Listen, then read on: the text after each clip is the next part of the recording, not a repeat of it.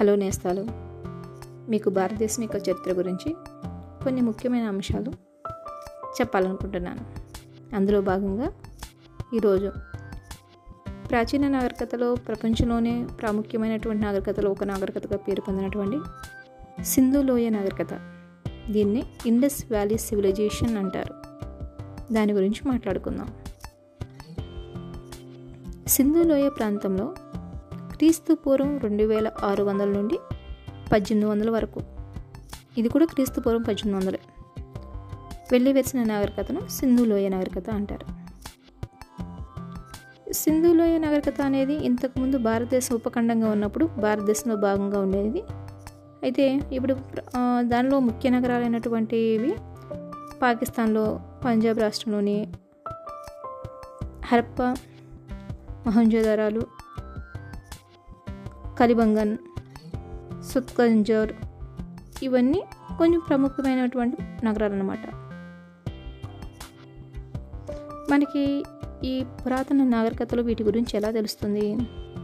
Archaeology department వాళ్ళు కొన్ని తవ్వకాలు జరిగినప్పుడు అక్కడ దొరికినటువంటి కొన్ని వస్తువుల ద్వారా ఆ ప్రాంతంలో కార్బన్ డేటింగ్ టెస్ట్ ద్వారా ఇది ఎన్ని సంవత్సరాల క్రితంది ఆ కాలంలో ఎవరు పరిపాలించారు అక్కడ లభించినటువంటి శిలాశాసనాలు. ఇలాంటి వాటి ద్వారా వాటి యొక్క చరిత్రను భవిష్యత్ తరాల వాళ్ళకి తెలియజేయడం జరుగుతూ ఉంటుంది. అలా తవ్వినటువంటి తవ్వకాలలో లభించినటువంటి నాగరికత గురించి మనకి ఆ ప్రజలు ఏ విధమైనటువంటి మత సంస్ మతానికి సంబంధించినటువంటి అంశాలు ఫాలో అయ్యేవాళ్ళు వాళ్ళ యొక్క సాంఘిక ఆర్థిక పరిస్థితులు ఎలా ఉండేవి వాళ్ళ యొక్క లాంగ్వేజ్ ఎలా ఉండేది వాళ్ళ యొక్క అంటే ప్రజల యొక్క రాజకీయ జీవన పరిస్థితులు ఎలా ఉండేవి? ఇలాంటి కొన్ని ముఖ్య అంశాలు ఈ సెగ్మెంట్లో మనం మాట్లాడుకుందాం. సింధు నాగరికత కాలం నాటి రాజకీయ పరిస్థితులకు వస్తే సింధు లోయ నాగరికత కాలం నాటి నగరాల్లో నగర నిర్మాణ క్రమం అనేది చాలా అమేజింగ్గా అనిపిస్తుంది. చదివినప్పుడు కానీ ఏమైనా ఫోటో పిక్స్ చూసినప్పుడు కానీ ఇప్పుడు భవంతులు అలా ఉండవు కానీ జస్ట్ అప్పునాదిరాళ్ళు రాళ్ళు అవి ఉంటాయి కదా అలాంటివి కొన్ని ఫోటోగ్రాఫ్స్ మనకి నెట్లో అలా దొరికినప్పుడు ఇంత పక్కా ప్లాన్గా వీధులు with drainage facility drinking water facility ఇవన్నీ ఏ విధంగా వాళ్ళు ఊహించగలి ఇప్పుడు ఏదో మనం టెక్నాలజీ పెరిగింది దానికోసం టౌన్ ప్లానింగ్కి ఇంజనీరింగ్కి ఒక అతను ఇలా మనం పోస్టులు దానికోసం ప్రత్యేకంగా ఎడ్యుకేషన్ అంటే క్రీస్తు పూర్వకాలంలోనే భారతదేశంలో గొప్ప నాలెడ్జ్ మన సొంతం అని చెప్పుకోవచ్చు. అవును ప్రపంచ దేశాలలో అద్భుతమైనటువంటి జ్ఞాన సంపద నిక్షితమైనది భారతదేశంలో అని చెప్పడానికి ఎటువంటి సందేహం పడవసరం లేదు. కాకపోతే ఇప్పుడు మనం చేస్తున్న పరిశోధనలు ఏం చేస్తున్నాయి అంటే దాన్ని సైంటిఫిక్గా రుజువు చేస్తున్నాయి అంతే. ఇంతకుముందు ఫాలో అవుతున్న ప్రతి అంశాన్ని ఇప్పుడు గడపలకు పసుపు రాయడం కావచ్చండి. ఇంటి ముందు ముగ్గు. ఇవన్నీ ఏంటి? ఇప్పుడు సైంటిఫిక్గా ఈ విధంగా గడప ముగ్గు యాంటీబయాటిక్ కొన్ని క్రిమి కీటకాలు ఇంట్లోకి ప్రవేశించకుండా. ఇలా అలా మనకి చూపిస్తున్నాయి కానీ అది మన పురాతన కాలం నుంచి ఫాలో అవుతున్నాం. సరే. వాళ్ళ యొక్క ఆర్థిక పరిస్థితులు వచ్చేసరికి రాజకీయ పరిస్థితులు వచ్చేసరికి అప్పుడే ఆ కాలంలోనే పురపాలక సంస్థలు ఉండేవి. పురపాలక సంస్థలు ఇప్పుడు మున్సిపాలిటీస్ లాగా అనమాట అంటే విలేజెస్ టౌన్స్ ఇలా. అవి ఎక్కువగా నగర పట్టణ నాగరికత వాళ్ళది. అంటే village style life living style కాకుండా టౌన్లో ఎలా ఉంటామో అలాంటి నాగరికత.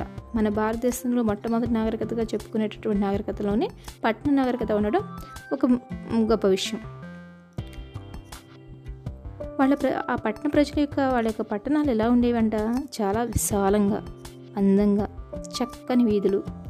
మళ్ళీ ఆ డ్రైనేజ్ ఎక్కడికక్కడ స్ట్రక్ అవ్వకుండా ఆ డ్రైనేజ్ పోవడానికి కూడా వేరే పైప్ లైన్ లాంటివి ఉండేవి.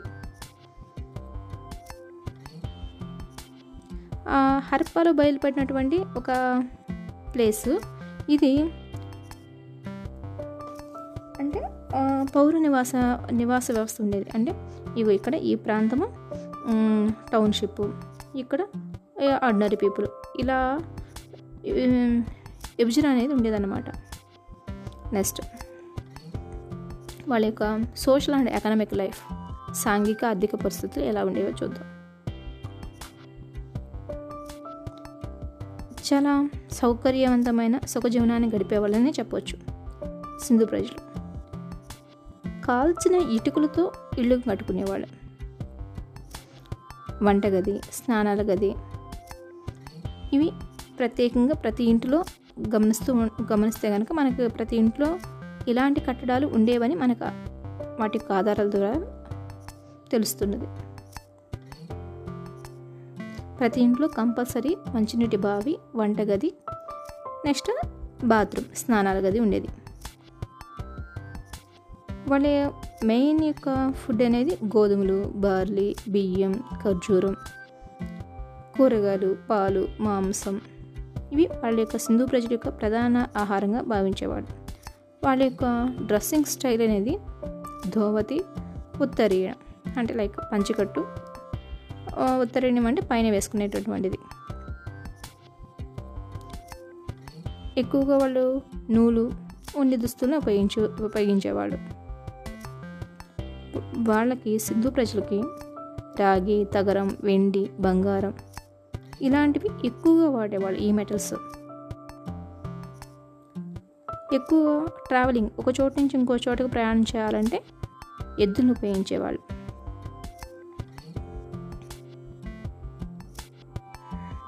సింధు ప్రజలకి క్రీస్తు పూర్వం మనం ఏదైతే రెండు వేల ఆరు వందల నుంచి క్రీస్తు పూర్వం పద్దెనిమిది వందల మధ్యలో వెలిసి వెలిసిన నాగరికతలో సింధు నాగరికత అని చెప్పుకుంటున్నాము. ఆ టైంలోనే సింధు ప్రజలకి మధ్య ఆసియా మెస్పటోనియా మొదలైన ప్రాంత ప్రదేశాలతో వ్యాపార సంబంధాలు ఉండేవని మనకు కొన్ని కొన్ని ఆధారాలు బట్టి అది అర్థమవుతుంది. ఆ వ్యాపారం నిర్వహించేటప్పుడు కూడా మనం చెప్పుకుంటూ ఉంటున్నాం వస్తు మార్పిడి పద్ధతిని. అలా కాకుండా కొన్ని ప్రత్యేకమైన కొలతలు ఉపయోగించేవాళ్ళు. నెక్స్ట్ మతం రిలీజియన్. సింధు ప్రజలు పూజించే దేవతల్లో మాతృమూర్తి అంటే తల్లిని దైవంగా పా పూజించేవాళ్ళు. పశుపతి లింగము ప్రధానమైనవి. వీళ్ళు ఎక్కువ వృషభానికి మిక్కిలి ప్రాధాన్యత ఇచ్చేవాళ్ళు. ఎందుకంటే వాళ్ళ ప్రయాణాల్లో కానీ దేవుడిగా కానీ శివుడి రూ ప్రతిరూపంగా భావించడం వలన వృషభం అంటే ఎద్దుకు ఎక్కువ ప్రాధాన్యత ఇచ్చేవాళ్ళు అనమాట వన దేవతలను పూజించేవాళ్ళు. చనిపోయిన వాళ్ళని ఖననం చేసేటటువంటి పద్ధతి ఉండేది. నెక్స్ట్ లిపి లాంగ్వేజ్. ఈ సింధు నాగరికత టైంలో ప్రజలకు ఒక ప్రత్యేకమైన లిపి ఉండేదని మనకి అది లభించినటువంటి ఆధారాలు బట్టి అది అర్థమవుతుంది.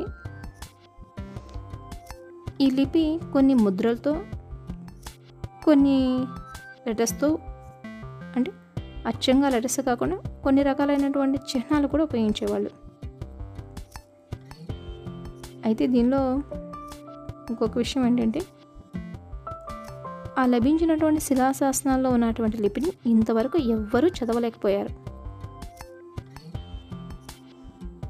ఇంత దీ దేదీప్యమానంగా వెలిసినటువంటి సింధులోయ నాగరికత ఒక్కసారిగా మనకు కనుమరుగైపోయింది. ఆ కనుమరుగైపోవడానికి కారణాలు? సింధు నది పరివాహ ప్రాంతంలో నివసించడం వల్ల ఆ నదికి వచ్చినటువంటి వరదలు కారణమా? వరదలు భూకంపాలు ఇలాంటివి సహజ పరిణామాల కారణమా? లేదా విదేశ దండయాత్రల కారణమా అనేది చాలామంది చాలా రకాలైనటువంటి భిన్న అభిప్రాయాలను వెళ్ళబుచ్చారు. ఏది ఏమైనప్పటికీ ఇలాంటి ఒక గొప్ప సా నాగరికత భారతదేశంలో ఉండి ఉందంటే అంటే అంతరించిపోయినప్పటికీ మనకి వీళ్ళ నెక్స్ట్ సింధులోయ నాగరికత అయిపోయిన తర్వాత మనకి వెంటనే ఆర్యులు వచ్చారు. వాళ్ళతో భారతదేశంలో ఇంకా నాగరికతలు ముందుకు ముందుకు డెవలప్ అయినాయి.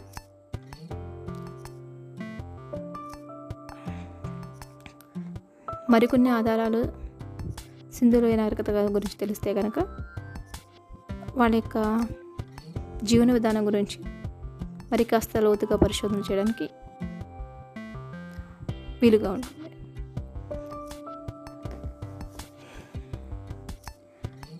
మరొక రోజు మరొక అంశంతో మీ ముందుకు వస్తాను.